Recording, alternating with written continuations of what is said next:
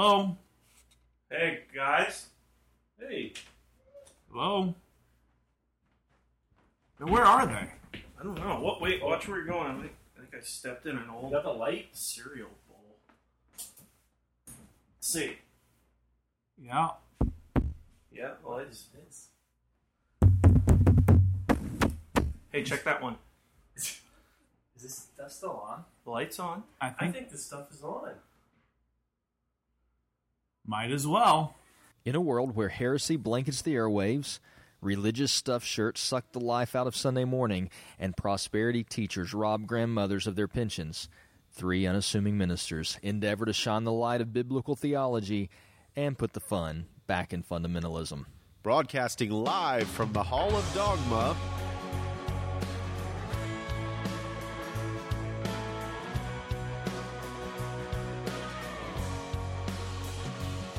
All right, welcome to episode 101, brought to you by firefighters, beer wagons, and evil fur traders everywhere. I am Nathan, the benefactor Martin. I am Chris, the king of memes Atwood. And I'm Jeremiah, Captain Cadaver Martin. Hi, this is Steve. And uh, so, any uh, obviously uh, the guys are not around, so we're just going to take over. And uh, uh, any guesses on the uh, the what we're brought by? Anyway, Something about firefighters and fur traders, like Lewis and Clark. exactly. Lewis and Clark. Lewis and Clark were the hundred and first people to get to the Pacific Ocean. Took them exactly 101 miles to do that. No, Dalmatians, guys, Dalmatians. Oh. All right. Good talk. So uh, obviously, obviously, we are not the usual gospel friends. Uh, we are just uh, here uh, looking for the gospel friends, and we happened upon an empty hall of dogma. And uh, do you guys have any uh, theories on where these guys have gone? Hmm. I mean, it only makes sense that they're in a, um, a Calvinist rehab program. Yes. Absolutely. So, what exactly does a Calvinism rehab program look like? um, well, eventually they realized that they were not predestined to be there. but are they predestined to leave? That is uh, to be determined. That is absolutely Uh, the question. Hence why we are here doing episode 101. Yeah, so we uh, traded in four Baptists for four Pentecostals, which is uh, going to be uh, pretty uh, phenomenal, I think. But uh, so we're going to give this a shot and uh, uh, see what's going on. Um, so, so Chris, you have uh, uh, what were you thinking? So, What were you thinking? Uh, now it's time for a story actually reporting from the Buckeye State, Ohio. Um, so, what were you thinking? And also, this is a little bit of a two way uh, perspective on this because, first of all, it comes from uh, Lancaster, Ohio. Uh, this is one of those questions uh, that only people like Brad Melton can answer, uh, seeing his, his tie with the Walmart Corporation. So basically, what ended up happening though was um, you're you're in a Walmart parking lot, which let's just you know imagine that you you've done that, so you're familiar with it. And as you're in Walmart, you see lots of interesting things. And let's just say that you've even worked at Walmart, like myself, many many moons ago. and Jeremiah, And Jeremiah And me. good company here. And while you're there, you're out there doing one of those jobs that everyone has to do. You're pushing carts and getting carts from the cart corral. And out of nowhere, you're assaulted. Now, sometimes you would think some of the people and the characters you would see that you could be assaulted by would be terrifying, um, such as characters or content from people of Walmart website. But instead, you get this. Fox 59 reports that in Lancaster, Ohio, a pet monkey got loose in a Walmart parking lot in Lancaster, Ohio, Sunday night after apparently escaping from a recreational vehicle. Now, let me actually clarify this a little bit more. There is a video on this article, but it also talks about how there's the video It looks like it was taken from a cell phone out of a bystander's window that was going by and seeing this. But Rachel Stewart shows a store employee trying to corral a diaper wearing primate near the shop near the shopping cart return area. Now, just to give you a little bit of a mental visual, as I remember seeing this video very recently, because it doesn't wear out no matter how many times you watch it. One of those. It's uh, it's it's like you know an old cowboy who is still bow-legged after riding for hours on a horse. he's he's doing that kind of you know scurrying across the parking lot bow-legged, and he's got his arms way up in the air like he's some Sons of Anarchy motorcycle riding you know character. He's just got arms going, and he climbs on top of the cart corral and just goes WWE all over this Walmart guy. So basically, uh, when the man uh, gets loose finally from the grips of uh, King Kong here, the monkey can be seen jumping from the metal railing and grabbing him by the arms and the clothing. And then a woman runs up to the employee yelling, Let him go! Let him go! If he bites you, they will put him down. Inner PETA here. Uh, but the woman grabs the monkey by the hand and walks to an RV parked in the lot. A 911 caller called, uh, told the emergency operator that the Walmart worker had been bitten, but Lancaster police later determined that the animal had only grabbed the man and that he was unharmed. So, since he wasn't hurt, no report was filed according to the police. The Department of Agriculture is still trying to identify the woman to find out of the monkey and how it gotten out, uh, whether it was even registered here in Ohio. So, what were you thinking? First of all, going to Walmart because sometimes that can be a bit of a, a brain lapse in itself to make a choice in life like that. But what were you doing at Walmart with a huge monkey? Well, you're in an RV, right? So Walmart parking lots are notorious RV stayovers for those too cheap to get a campground or someplace else. So uh, we used to have at Walmart when I was working there, we used to have tons of RV RVs parking outside. Just so that doesn't shock me. Actually, you know what? There's pretty much zero in this story that shocked me, except one piece. All right, the person who's like, I'm just gonna stick my hand out the window and take a cell phone video of this because I want to be famous on YouTube. That that's really it. I mean, there's really it says a lot about our country. There's nothing of that that really shocks me. Oh man. I, I, I just wonder if it was like carnies coming through for the night staying or something, or like maybe they were going to a Trump rally, or like I don't.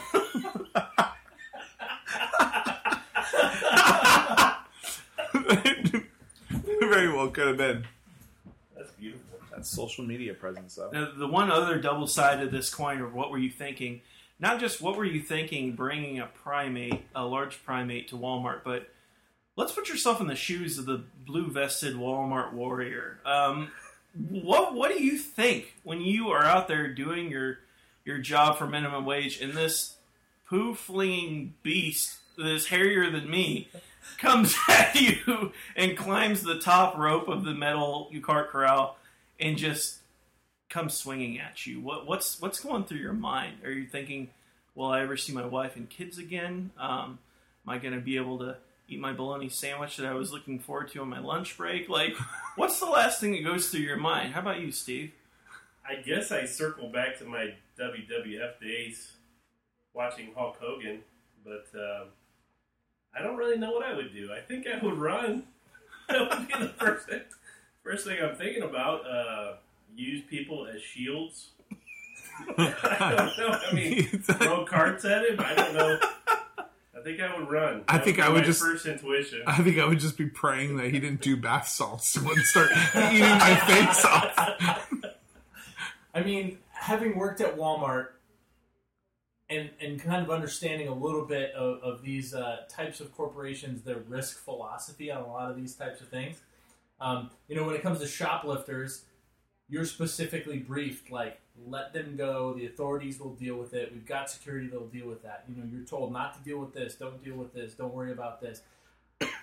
I'm wondering at what point in the orientation from now on is there a little blurb about you see a small diapered primate running across the parking lot. Oh my Um, like don't don't touch it. like just just don't Disengage. touch it. And if Disengage. you, if you if you watch the video, you can Google it and find it. Um, Fox 59 News, but it isn't necessarily a small one either. I mean, this isn't necessarily you know tremendous King Kong, but this diaper wielding warrior primate. I mean, it's not a little capuchin either. It's uh, I'm wondering, does that video now become part of the orientation?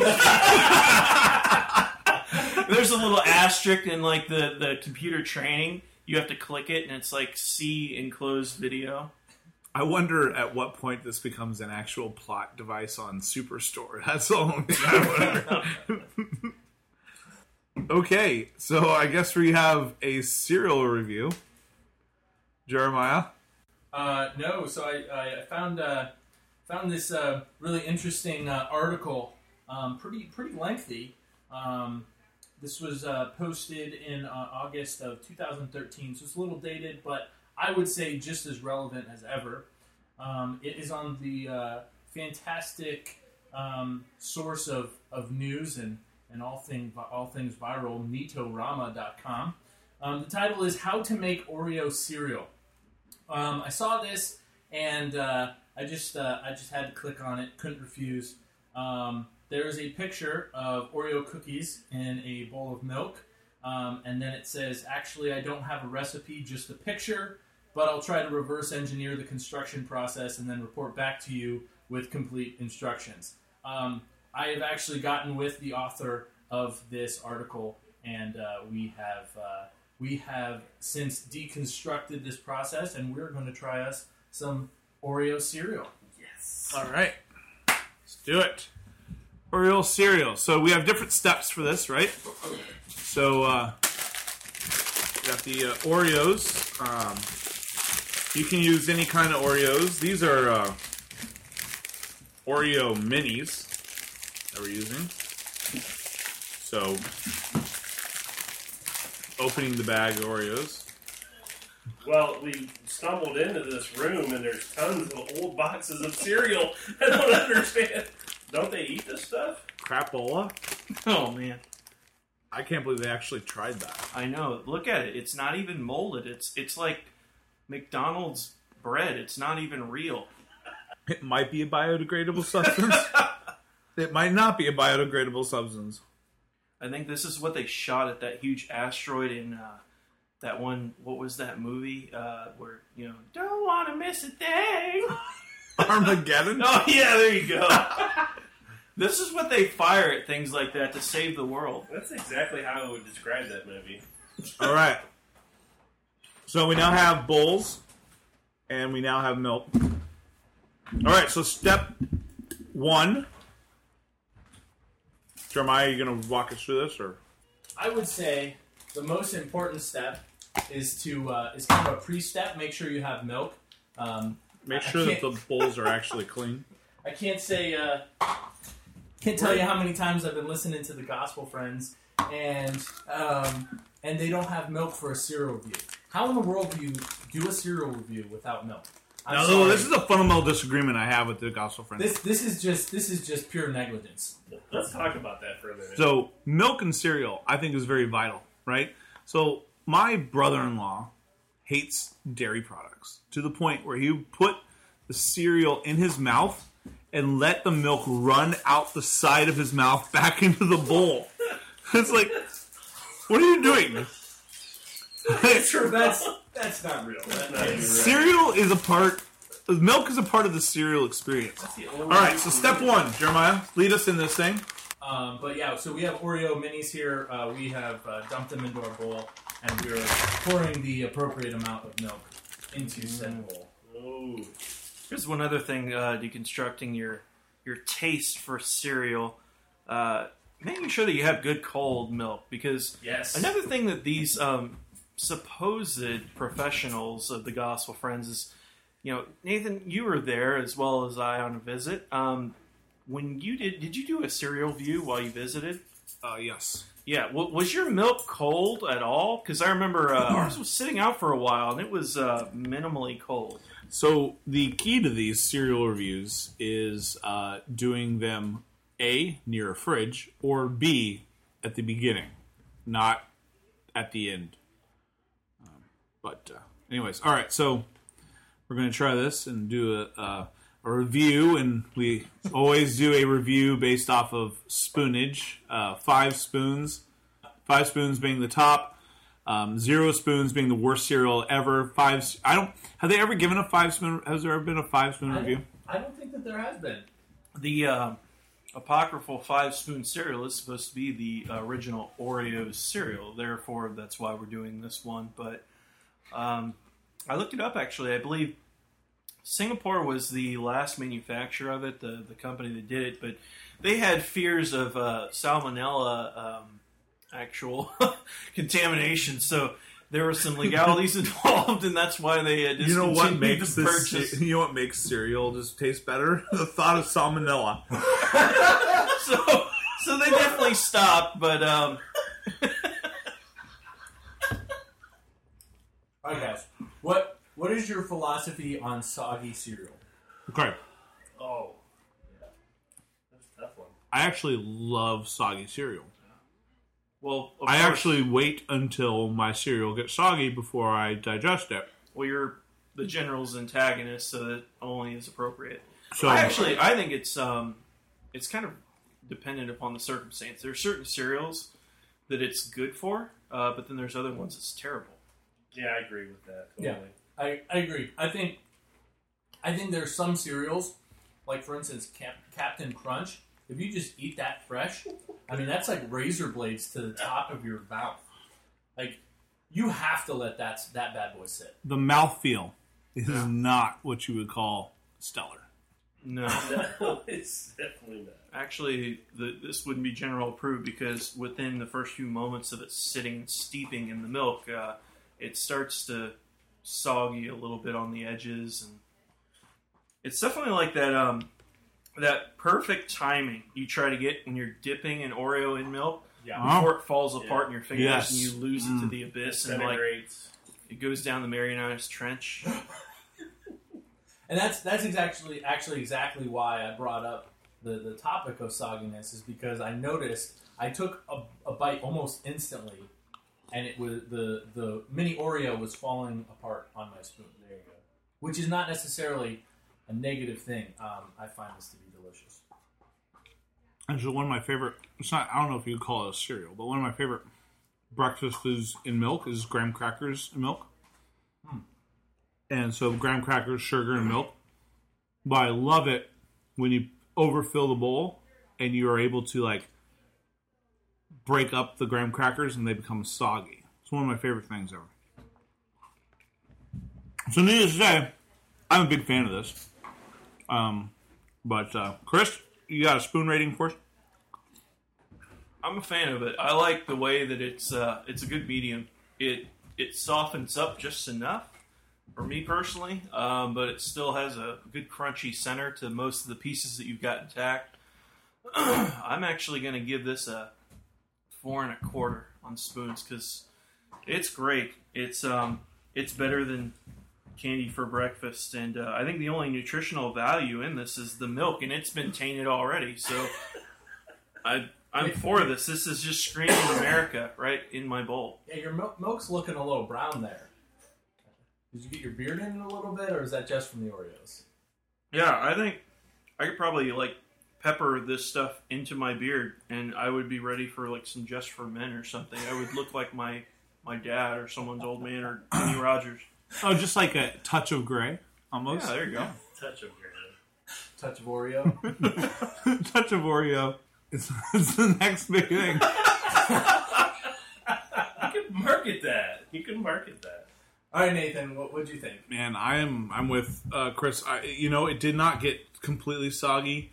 Um, uh, it was a little bit crunchy towards it. Obviously, it's Oreos, so you don't have to worry about the nutritional value, which means that nobody gives a flip about the colorization and all that stuff. Uh, so I don't know. I'm I'm a huge fan of this. I think it's going to be my next my my, my latest go to. I'm going to go. Uh, I'm going to go four and a half spoons. Wow. Four and a half spoons. This is this is the best cereal I've had in a long, long time.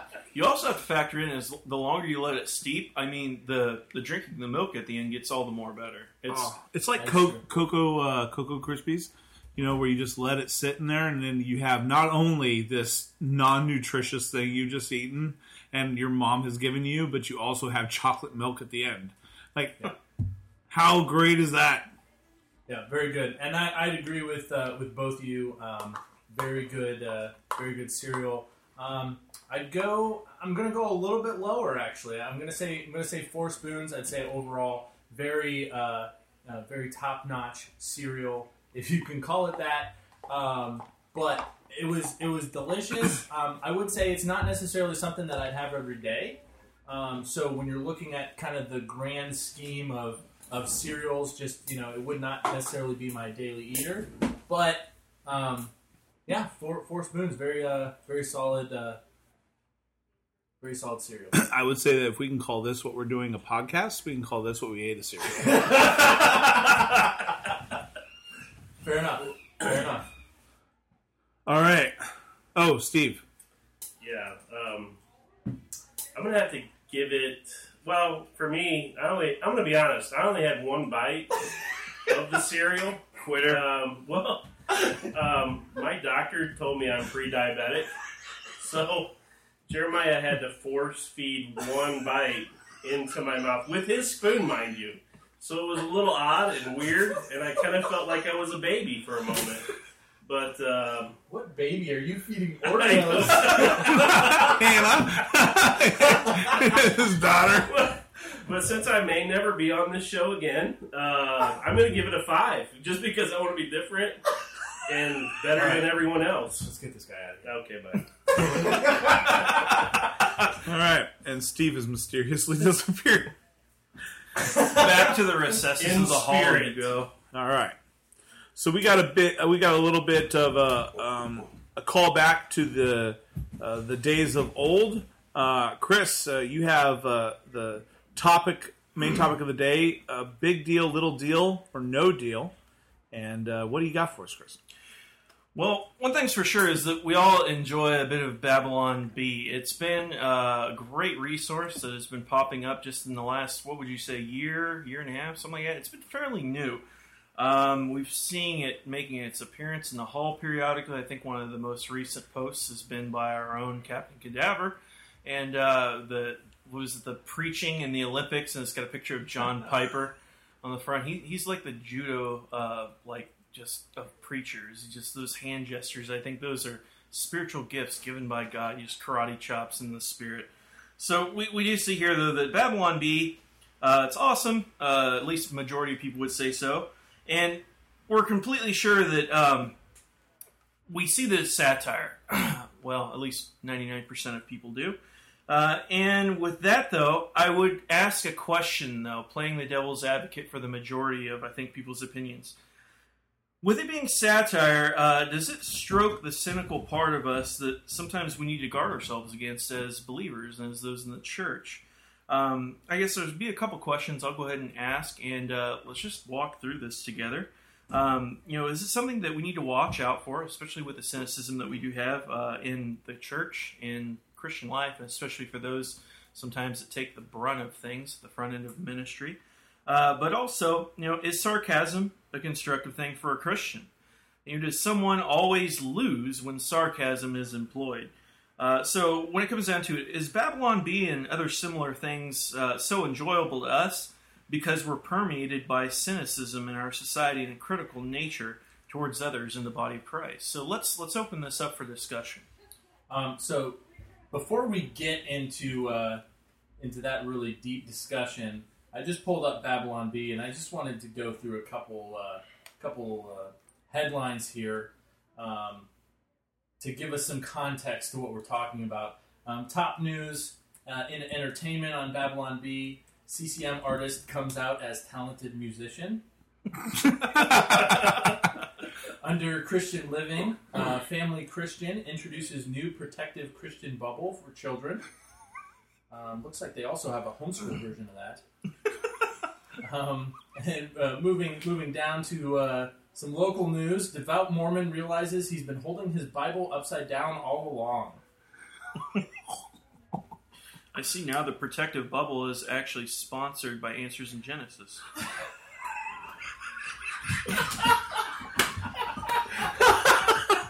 Man, says, So- says the Pentecostal. I this is a little difficult. This this hits close to home because I happen to believe that sarcasm is a spiritual gift. and, uh, um, but I think that I think that it it definitely is something we have to guard against. I think we can be so cynical, and we can look for the little um, the satire in everything. It would be very difficult to be a part of a content generation site like Babylon Bee, where you're having to come up with new stuff over and over again, right? It's one thing to come up with one little thing um, on your Facebook page whatnot of wow, this is satire, this is completely ridiculous, but over and over again, it takes a lot. You have to be looking for the satire and everything, and that becomes a little. Um, it becomes a little difficult. I think it would be a, a, very difficult for me to work for a content generation site like that uh, because I think it would go to the cynical part of my nature, uh, and that I don't think would be the most spiritually healthy for me. Um, it's not to say that I don't enjoy uh, the Babylon Bee. I sure do, but uh, it's it's been really um, really phenomenal and funny, mainly because it's kind of like the Onion but it's from what I would classify as our worldview perspective. At least the things they uh, make fun of um, and and bring to light uh, are definitely things that I would make fun of and bring to light. So um, definitely within my wheelhouse. But it does it does kind of I think spark a greater question, which is, can we have so, what is the purpose of satire? The purpose of satire, I think, is to talk about subjects that are typically too taboo to have a rational discourse about. So, we point at them in a, sat- a satirical way, almost like the emperor has no clothes, you know? And we do it in that way uh, to be able to bring up really heavy topics, but be able to do them in a lighthearted way. Um, because we're almost too afraid to bring them up just in normal discourse. And so we use humor to kind of mask that. I don't know if that's the healthiest for society, and I'm not. So I, you know, the question becomes like, can a can a society really have rational discourse where we are talking to each other and we're having these deep intellectual conversations? Um, can a world that exists in that realm um, is satire a part of that? Uh, can satire exist in that world, or are we so dependent on these satire sites because rational discourse just doesn't exist in our society anymore? Yeah, I think I think what you're getting at the, the heart of it is is finding that balance, right? Because as you know, in this group in this room, we've we've all um, enjoyed you know um, not just the Babylon Bee, but other satirical websites and and found humor in that um, because ultimately, you know, the the best satirical pieces are you know so ridiculous that they could be true, and so um, when we're looking at it, you know, from a from a Christian worldview, it's it's a it's a matter of having that balance between seeing the humor in it, being willing to kind of make fun of yourselves, make make fun of kind of you know abnormalities or oddities different things that we do within you know within Christian typical Christian contemporary culture, um, while not becoming so cynical. Because I mean, I think I think I agree. I think I think if I was if I was writing for one of these sites and I had to be constantly be thinking about these new topics and new new headlines, I would probably become an extremely cynical um, Christian.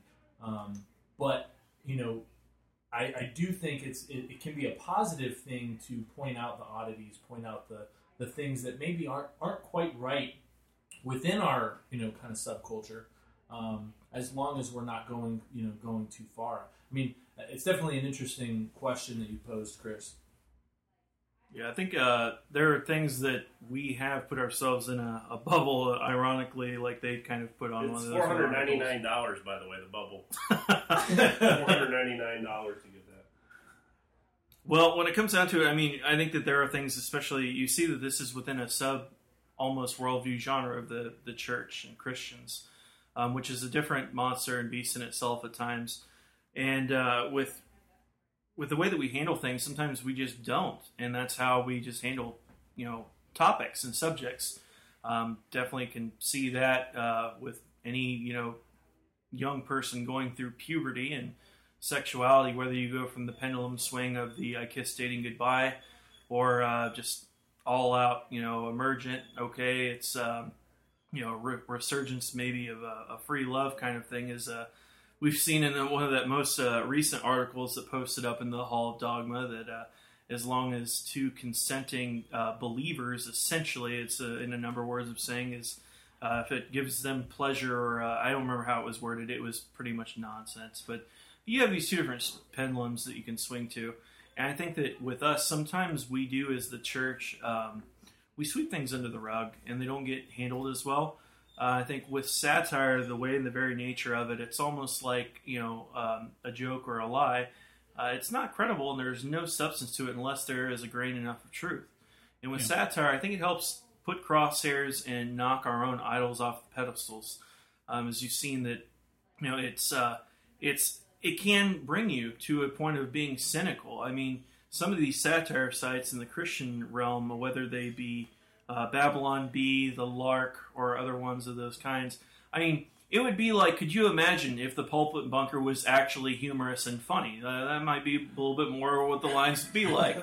Uh, now, with that being said, though, um, they're equal opportunity offenders. So whether they're going to, you know, make fun of Stephen Furtick having uh, the um, what was it the Water slide. yeah the water slide baptismals. I kid you not, three closed groups that I'm in uh, pr- comprise predominantly of pastors, credentialed ministers, such of my ilk and my fellowship. There were people that took that serious and did not understand that that was satire. God help us that we're that dull and dumb. Uh, but then you also do see that you know if, if the crosshairs do turn on someone else, you've had it on Stephen Furtick. Most one of the most recent ones I noticed was one on Driscoll. Now, uh, new as the Driscoll turns material is coming out and getting churned out. Um, but what if uh, you know, God forbid, they they put the crosshairs on Bill Johnson or John MacArthur or James White or something else? You know, so I think it can be good. Uh, the Apostle Paul, I think he employed sarcasm, um, very very tongue in cheek at times and blunt, like a shotgun to the face, telling the Galatians just wish that they would emasculate themselves. Um, but it's good. We need to have a balance, though. I would not be able to walk that line, uh, having to meet the quota, churning out content, and uh, we do need to be people that are seasoned with grace and patience with one another, and uh, just uh, having a long suffering, which would not be easy. And we definitely do not default in our natures. So it's good. I enjoy it, but um, I don't know. I It think is- consult your physician on dosage. I guess. it is it is good to actually see some Christians have a sense of humor, which is uh, amazing. I going back to I've always I've always employed some sort of uh, sarcasm. Um, I always jokingly say I have the gift of Stephen, um, where I have the ability to prick people's hearts. Uh, it doesn't really bode well. It didn't work out really well for Stephen either, but um, it does fall on those lines of uh, I think I think sarcasm almost is a weakness in um, our discourse though. I think that if if we had open and honest discourse, you know, we wouldn't necessarily have to resort to it. Uh, you know, uh, uh, you brought up the the book "I Kissed Dating Goodbye," and you know, uh, there was a lot of move in my youth group to uh, the "I'm dating Jesus" thing, uh, and of course, me being who I am, said, "Well, I don't want to date Jesus because I'm not gay," and that went over really well as you expect. But it was that kind of sarcastic humor that got people to think of how ridiculous that statement was. Um, and so, you know, it did a little bit of good, although still got in big trouble with my parents. um, it, I think it does have a place, uh, but I think it has a place where people are just using such bad logic that you point out the ridiculousness of the logic. That's something I do all the time when someone says, you know, they're making this argument and it's so ridiculous, and you just take it to the opposite end. Well, that would be like me saying da da da, and they go, "Well, that's ridiculous," and you go, "Yeah, yeah, it is." exactly. What would you say to the rebuttal of someone that sarcasm is the poor man's wit? Um, I would say that they probably need a better sense of humor, and it's probably because it's probably because they can't even afford a poor man's wit. but uh, you know, but like I said, I, I agree with you. It's it's balance, like everything in life.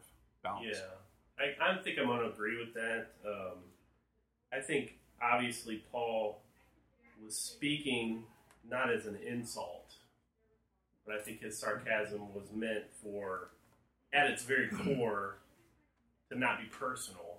I think he was just trying to draw attention to those groups of people. So obviously he wanted to grab their attention. I think he used that type of language to grab their attention, and once their attention was get was was given, then he jumps right into the correction or whatever. So I don't, I really don't think Paul was intentionally like personally attacking somebody. I think that's when it becomes when the insult piece comes in. I think that's when it becomes, you know, probably too far to the left. Yeah. So And I think I think there is a balance too of what we're attacking. Like I do think there are some things that deserve to be sacred. Um, you know, case in point, we had a. Uh, I went to a Christian school, Christian college, and um, there was a the choir, and uh, they were uh, using the restroom and were singing about uh, there is a river while they were using the, the restroom, and the choir director did not take very fancy to that, right? But uh, he, but he he pulled them aside said, "Listen, we have to keep the sacred sacred." And some things, some things are off limits to joking about.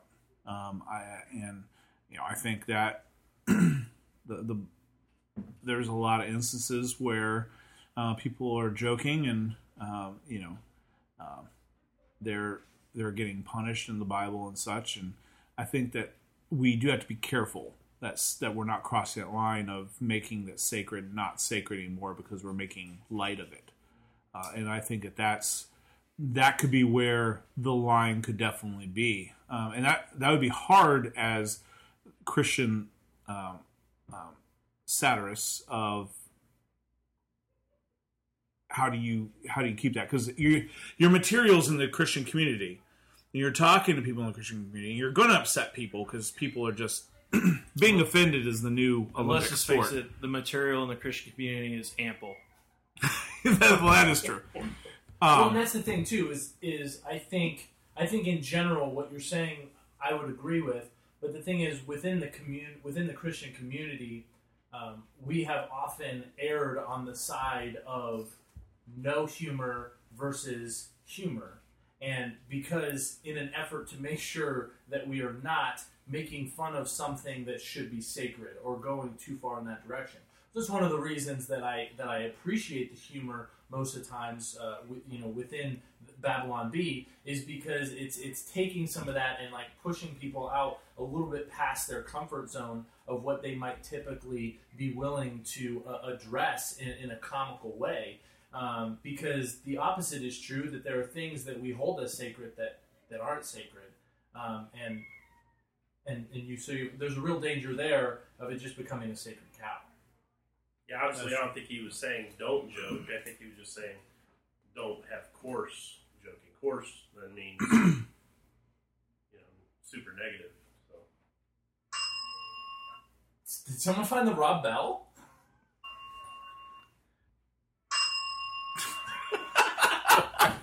all right. Um, do you have anything else we're going to talk about? I mean, it was it was mentioned, so we might as well we might, might as well bring it up. Um, th- this article from the Christian Post um, that says uh, single Christians can have sex as long as it's mutually pleasurable and affirming. Pastor says so. Uh, big deal, little deal, no deal.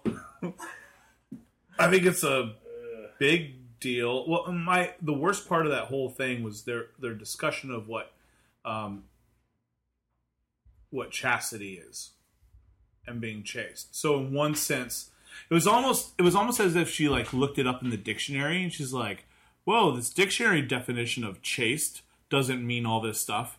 And so they, I think they were looking at from the uh, from that aspect, and but it, This is where Nathan takes a very deep breath and then he just lets it all out. Yeah. I think that the way we talk about sex in the church is very screwed up. And I've said this for a very long time. I think that we shouldn't talk about abstinence in the church. And what I mean by that is that we we we talk about abstinence, abstinence, abstinence, abstinence as if sex is somehow bad. And I think that causes a lot of issues later on in people's marriages when they are basically sex is bad, sex is bad, sex is bad, sex is bad, and then all of a sudden they're in a relationship where um, sex is not supposed to be bad, right? It's supposed to be enjoyed, and um, psychologically they can't get that to that point, and I think that that caused a lot more damage. I think what, when we talk about when we talk with our kids about what the Bible really means about it, I think talking about it in um, in chaste terms or chastity terms is more appropriate. And why is that? Because just because I have a wedding ring on doesn't mean that I can't I don't stop practicing chastity. You know, when I'm on the road, when I'm traveling on business, I have to be chaste. I'm called to be chaste. Right? And so it's a matter of being able to explain to my daughters of, you know what? I'm called to being ch- chaste as well and it's all about circumstance. And there will be a time where you're going to be able to enjoy this wonderful gift, but this time is not now. You're called to be chaste. But you know what? I'm called to be chaste too, and it's not easy. You know, when I'm when I'm out on the road in a hotel alone, you know, it's not it's not easy. There's there's temptation there, just like there's going to be temptation for you until you're married. But understand that we're all in this together and I think it's more of a communal thing versus putting young people and single people into a box separate from us and being able to like na na na boo boo as we point to our wedding rings and joke about you know uh, marital relations. You know, it's but it's a matter of we're all in this together and we're all called to be holy and we're all called to be chaste. Uh, and so my biggest problem with the article is how they kind of made light of that, um, made light of that cha- chaste or chastity. Uh, um, vantage point. Yeah, no, there, there's a there's a quote in the in the in the article that I'd like to read, and it talks about that very thing. Um, you know exactly what uh, chastity is, but then it, it so the, the the initial premise it seems like is the same um, between the author and what you're what you're trying to say, but then their conclusion based off that like goes in wildly different directions, which is interesting. So this quote it says American Christians sometimes conflate celibacy and chastity too, which is a problem. Chastity is a virtue related to temperance. It's about moderating our indulgences and exercising restraint. We're all called to exercise chastity in a variety of ways, though the details will vary given on our individual situations. Uh, now, that quote, I don't think that any of us here would disagree with, and I think that goes to Nathan's point.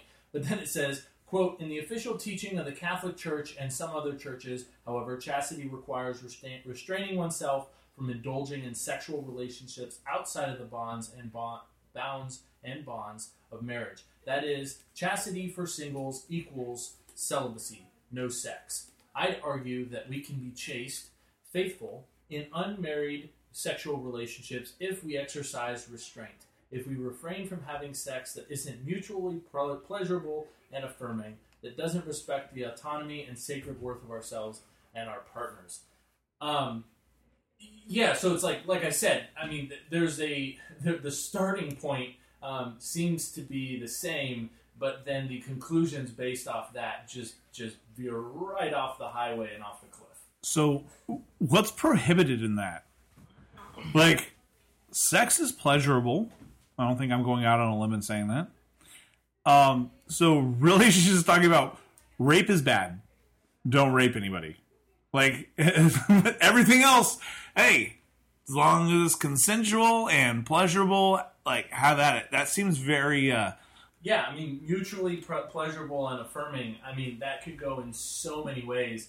Um, I mean, uh, we're already seeing that in some ways in our culture when it comes to this this slippery slope that once you affirm certain things, it's it's it's just a hop, skip, and a jump to affirming other things. I mean, realistically, within this, uh, I mean, it sounds ridiculous, but there's there's no there's no backing away from the fact that this could also include siblings. That this could also include, you know, um, you know, uh, pedophilia. I mean, there's a lot of as long as it's mutual. Now, obviously, we have laws of what is you know what is consent and, and how you can and cannot consent.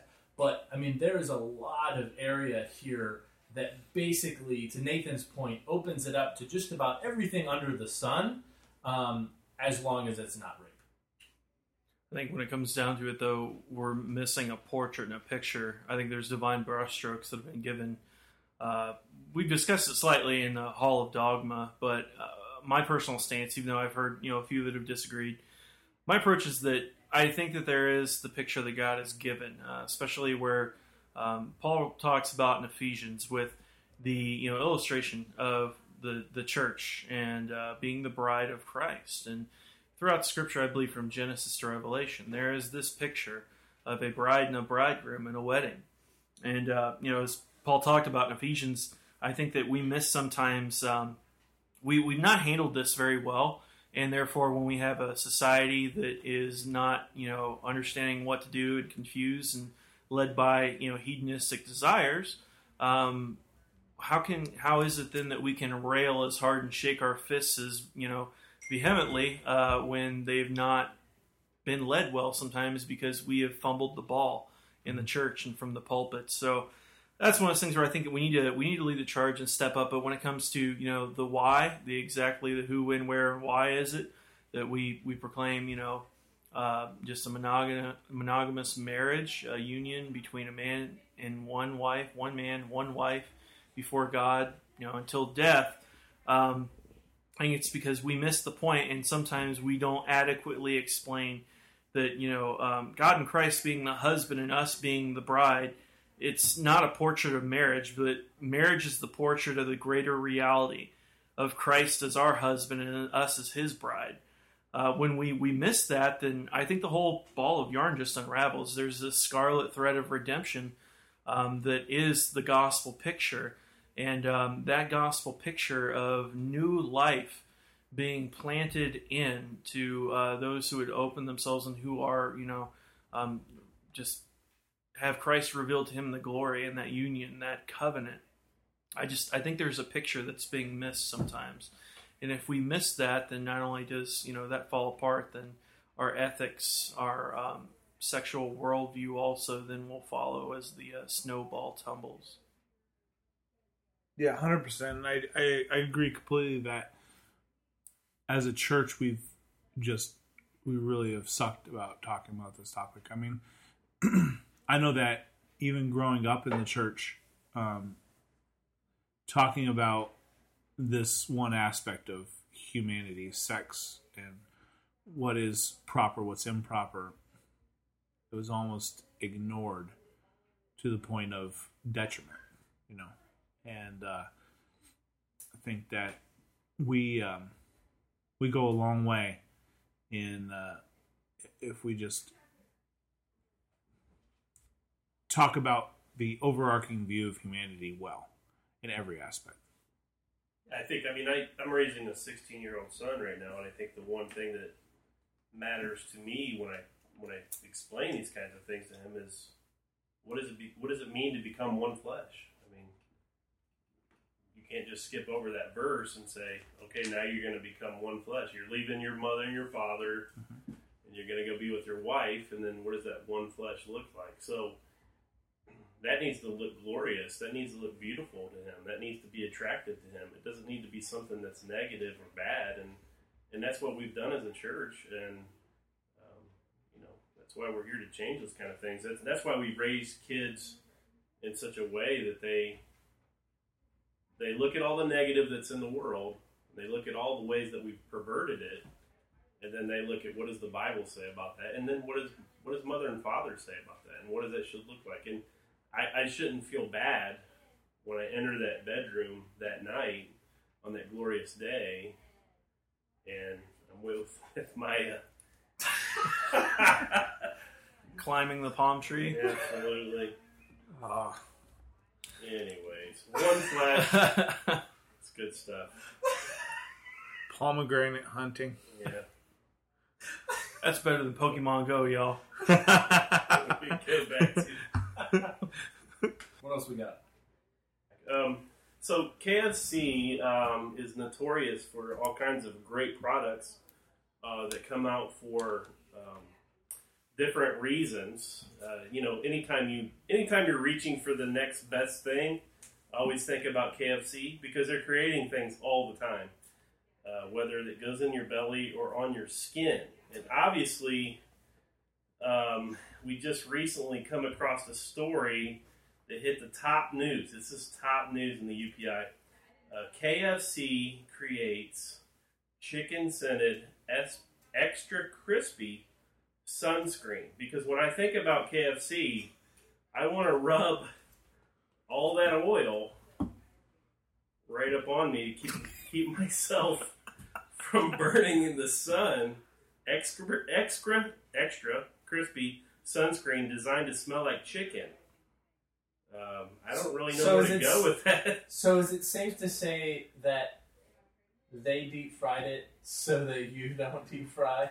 Oh yeah. So the, Trademark money right there. Absolutely. Royalties. the chain tweeted an announcement on Monday offering that the KFC Colonel Sanders Extra, Extra Crispy SPF 30 sunscreen for free on a special website, and the run of 3,000 was advertised as available until September 30th while supplies last, uh, which turned out to be a pretty short amount of time.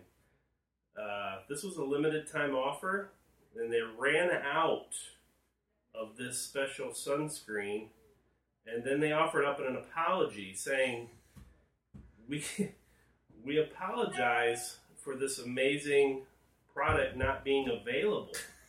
Uh, so the sunscreen was built as a real product, but not as a food product. So I don't really know where to go and where you go from here, but it smells like chicken, is what I've been told. So, so on a on a previous episode of the Gospel Yeah, let's bring that up. they they talked about they talked about uh, a KFC um, nail polish. Um, Nathan, Nathan's having a conniption fit over here. I don't know what's going on. You can literally taste like chicken. Why not? Why not? Not not recommended for use for missionaries to cannibals.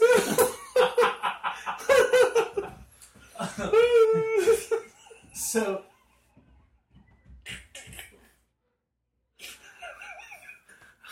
Nathan's about to urinate. so I think Yeah, so so even in the article it says the sunscreen comes after the company released a line of edible nail polish in South Korea designed to taste like the company's fried chicken. Um, and I do believe the Gospel Friends uh, talked about this on a previous podcast.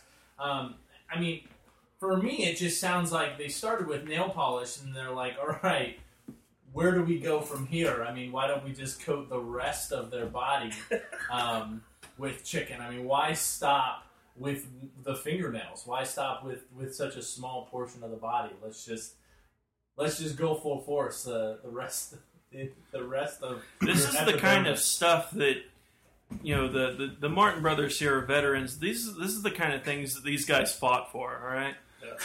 Freedom. America. I am self editing so bad right now. this is, I was, I'm like, nope. I can see the gears turning Nope. behind your eyes too. So Nope. So, have, have you guys ever noticed that, like, on a lot of different products, uh, body care products, like like deodorant, uh, you know, shampoo, other other type of body products, it says, you know, for topical use only, and you and you wonder, like, like why are people ingesting this, or like why, where would this go other other than your skin? I think that not only do they have to have a uh, a warning label on this, but I mean, frankly, you are you're you're promoting it as flavored sunscreen. People are going to try it. So whether you say it is not a food product or not, people are still going to try. I would have a hard time not nibbling on my arm. I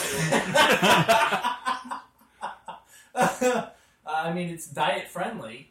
Absolutely. No calorie. Can, can you just like spread it on like rice cakes? or like use it in salad or like Use it on chicken. I don't. like how many points on the Weight Watcher system is it? Why is George Hamilton the Colonel Sanders in this picture for this product? I don't understand. Wonder what it's like for like all the different colonels they've been going through. Like, is there a walk of shame, you know, for them? Like they, sorry, KFC has used you and you're done. Poor Norm Macdonald. no, now he's just stuck with the general and not our general. All right. So, other relevant topics before we close? There is literally nothing in the Google Doc. What did you expect, Nathan? I mean, I, I will say I'm a little, just like slightly less judgmental about the Gospel Friends and their preparation for podcast, but just only slightly less. And if Uh, but I am not less judgmental about them not having milk. That is uh, an egregious mistake. It is unacceptable. And if we ever get them out of rehab, um, we will ensure that they um, have a, a constant supply of fresh, cold milk for their uh, for their cereal. Do they accept minute? Do they accept any kind of like visitors at the rehab thing?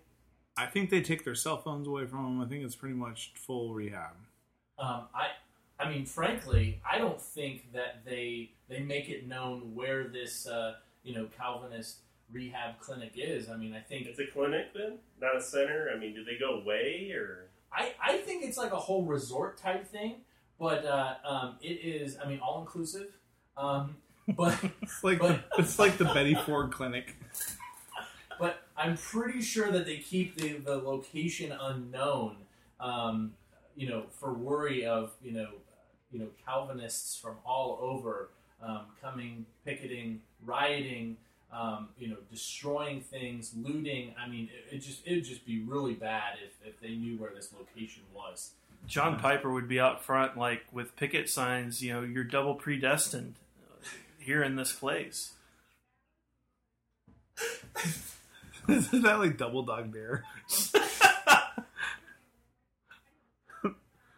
All right, so I have another relevant topic. Uh, pulled that out of nowhere. Hey, not out of nowhere, but so we talked a little bit about uh, we talked about '90s youth groups, and uh, a lot of us survived '90s youth groups or early aughts for some in the room. Um, so, what are some of the worst things that happened in youth group that you have no idea how in the world they took place? One time I shocked myself with a dog collar and I passed out. Well, for a brief moment I did.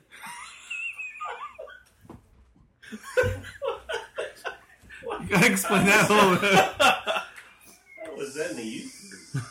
Well, it wasn't youth group sanctioned. I just, You just brought it. to I me? yeah, I, We- Your youth group was so bad. you were like, you know what? We might be playing Chubby Bunny tonight, but I'm gonna shock the bejesus out of you. I'm bringing this shock collar to the youth group tonight. It's gonna be awesome. Yeah, we there was one that I we had a uh, my dad and I lived with my dad uh, predominantly at custody, spent time with him, and uh, we had a large, predominantly black lab breed dog, and had one of the shock collars, had the two little metal prongs to contact the skin, and uh, I just was wondering, I wonder how much juice this thing has. So myself and um, ironically another topic we were thinking about discussing, um, two of the PKs. Uh, it was their idea also egging me on. So we, we took it because they said, hey, I got this shot collar that we got now. Bring it tonight. Let's mess around with it. So I did. And um, definitely put that thing, not strapped to me, but with my own bare hand, held it up to my neck, uh, right below my ear, and uh, hit the button. And next thing I know, I was falling, not in control, not completely coherent mentally. And uh, the next thing I do know is I was, I don't know, um, so many degrees to the side, about halfway completely fallen. And uh, I had felt the charge of electricity go down my neck, down my left arm that was holding it to my neck, back up my left arm, across my chest. And as it was starting to go down my right arm, I did the only thing I knew to do, and somehow I threw the remote across the room when I let go of the button, it stopped. I kind of gained control and I hit the floor and I just laid there for a moment. So, youth group story from Chris Atwood. There's really nothing that can top that, Chris, except for being a part of a mime team or a drama team and doing a drama routine to a Ray Boltz song.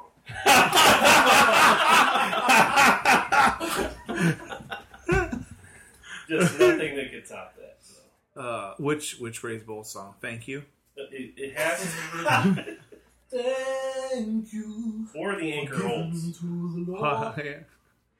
Both of which I sang for Teen Talent. so glad you gave. That was a good rendition there, Jeremiah. yeah, Jeremiah. Um, I think that lock-ins, like how in the world more bad things didn't happen at lock-ins, I have no idea. But I want to know which youth leader thought that would be a good idea to start. Right? He's like, you know what would be awesome?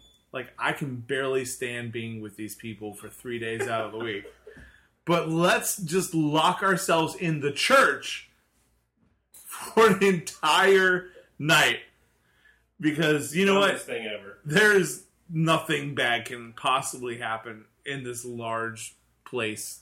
Or uh, when someone gets the brilliant idea to do um, communist church, or what was that other game where like everyone has to pile into like the hiding place where you find the person? Like sardines. Yeah, sardines. There you go. Playing communist church or sardines in a pitch black church, and you've got you know opposite sexes of hormone driven teens who can't think logically to save their lives, and yeah, bad things happen. Like who thought that? That's that's Yeah. just a um, an insurance claim waiting to happen. So not only are you saying, all right, we're going to lock all of the kids um, into this giant building that we we are outnumbered, like you know, ten to one, 20 to one when it comes to adults compared to to teenagers. So there's no way we're going to keep track of them. In addition, we're actually going to encourage them to run throughout the church and hide in the darkest, uh, the, the deepest, darkest areas of the church. Well, And- TBN's ratings would go up if they had their own Teen Mom show. So you know, On that note, So, so the gospel friends, I, I, I forget who brought it up initially, um, but they've they've talked a couple times about um, you know being being youth pastors or youth leaders and just just kind of bad bad youth leader moments. And so I have a pretty good one that I'll bring to the table since we're since we're kind of on the topic. Um, when I was in college, I was doing uh, an internship at my local church, and the uh, and the youth pastor invited me to go to Winterfest, um, which is for those of you who don't know is a, is a weekend weekend long uh, retreat for for teenagers. You know, get them spiritually hyped up and you know uh, get them saved and, and get them sanctified and, and filled with the Holy Ghost and uh, et cetera, et cetera. Um, but it, it generally really good time, uh, really good results, really good, um, um, you know, just just great time. But um, me as a college student invited to be a chaperone, um, that was the youth pastor's first mistake. Um, but but um, so I was in a room with about with about three or four guys, and we were right next to the room with the uh, with the with the youth pastor in it, and he had three or four guys in his thing in his room, and so they had purchased uh, boxes of Pop Tarts for us to uh, for us to have for the different breakfasts and snacks throughout the day, whatever. But um, we we ate all of ours, so we had an empty box of Pop Tarts. Um, and uh, and so we got we got thinking about what we could. Uh, we were actually been thinking about pranks that we could do all day. Well, our room was connected to the other room by a, uh, a conjoining door, but also via a um, an outdoor patio, which both the doors were locked, and so you couldn't access the you know the the other door unless they unlock theirs. During the day, I had thought ahead. I went into the youth pastor's room uh, right before bedtime, and I unlocked their patio door. Um, and I really didn't know what we were going to do, but I just thought, hey, if we're going to prank them, this is a good start. And so we're just thinking through this process as we go along. Um, it's and so it's like the middle of the night, it's like two or three in the morning, and we are um, we're trying to think what we what we can do, and um, we decided um, someone may or may not have been me um, decided to to have someone. How how should I put this? I don't know. Um, to have someone go to the bathroom Whoa. inside one of these empty Pop Tart boxes, and then we snuck it over to the youth pastor's room and switched out their full Pop Tart box uh, with our also full Pop Tart box and stuck it back over. Um, then locked the door on the way out, locked our doors. The next morning, we heard a ton of screaming from the other room.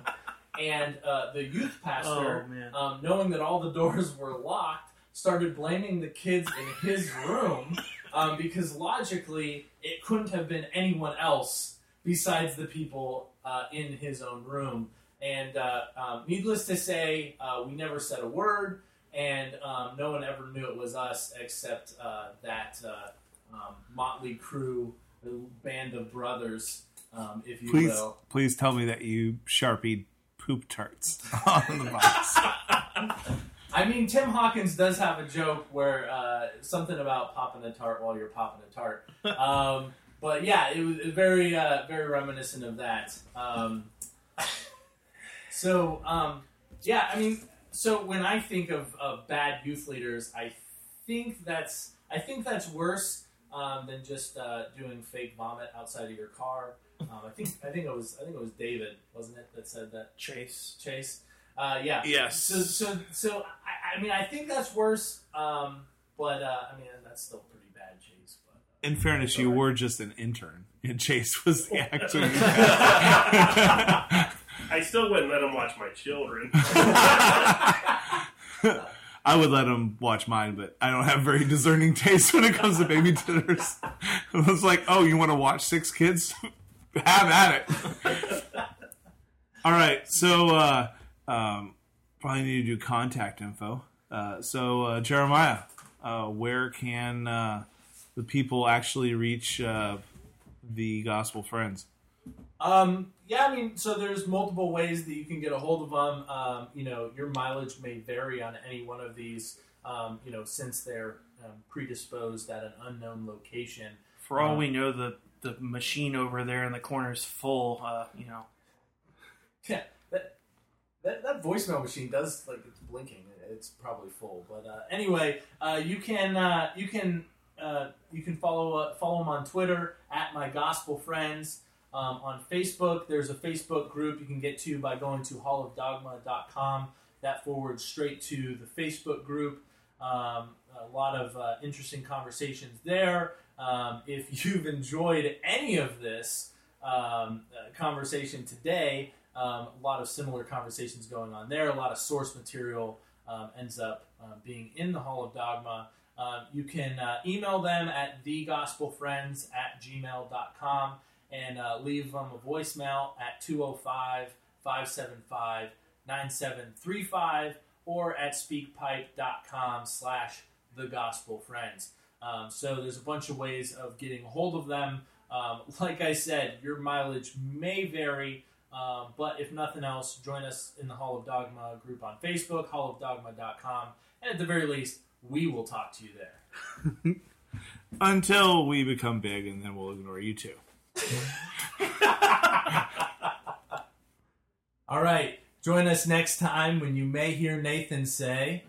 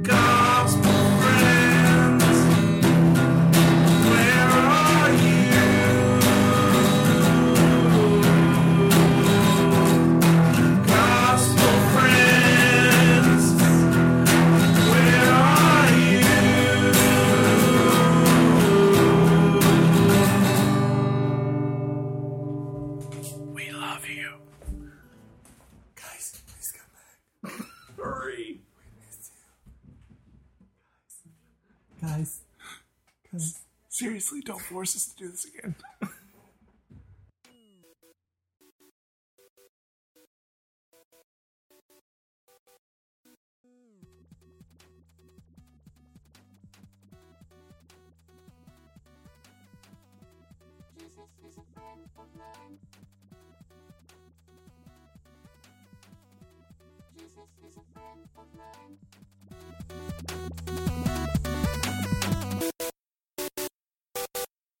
嗯。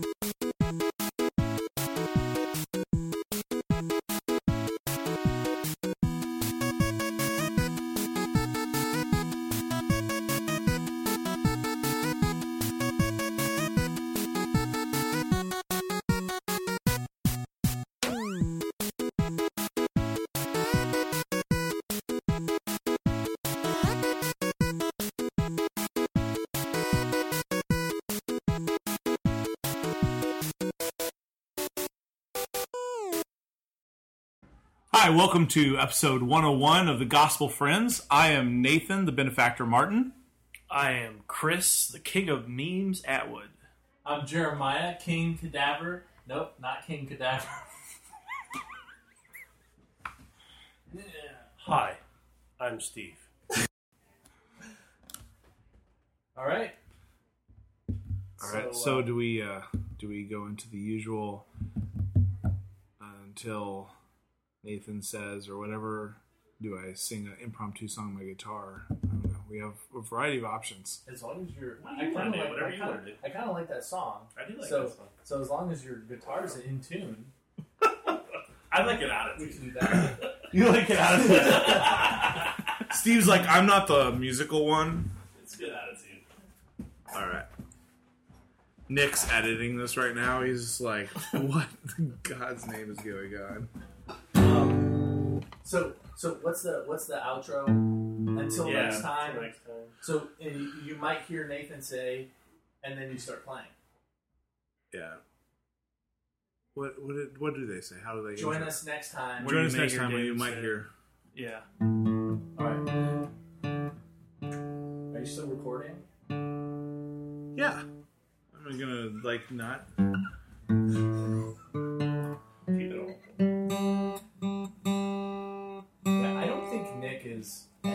This. I think he's expecting us to. I think the whole reason. I mean, they are they are laid up in a, in a rehab clinic somewhere. There's no need to edit anything. It's all good. Well, let's just be honest. he Nick's did probably say he was not going to in put the Keanu- rehab. He's been, you know, abducted because he's not part of the reform crowd. So we just need to continue to chant for freeing Nick because he is subdued and oppressed someone. All right. Maybe he's just laying low. Like he's he saw them be abducted, and he's like, "Whoa, I'm out. I'm out." oh man. All right. So, uh, any other what were you thinkings? That was a pretty potent one. Yeah. So, all right. now it's time to play the game. No? you know, We know exactly what's going here. no, Jeremiah? no game. I, I don't see that in the Google Doc. All right. He just deleted it from the Google Doc. It is Yeah. absolutely going just now. Just All right. No game. It's so, like Bernie in a presidential race. It's gone. Along with all our hopes and dreams. Yes. All right. Um,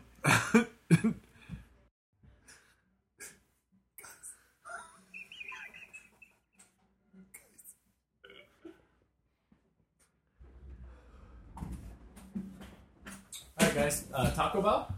Anyone? I'm out. oh, I need a beer.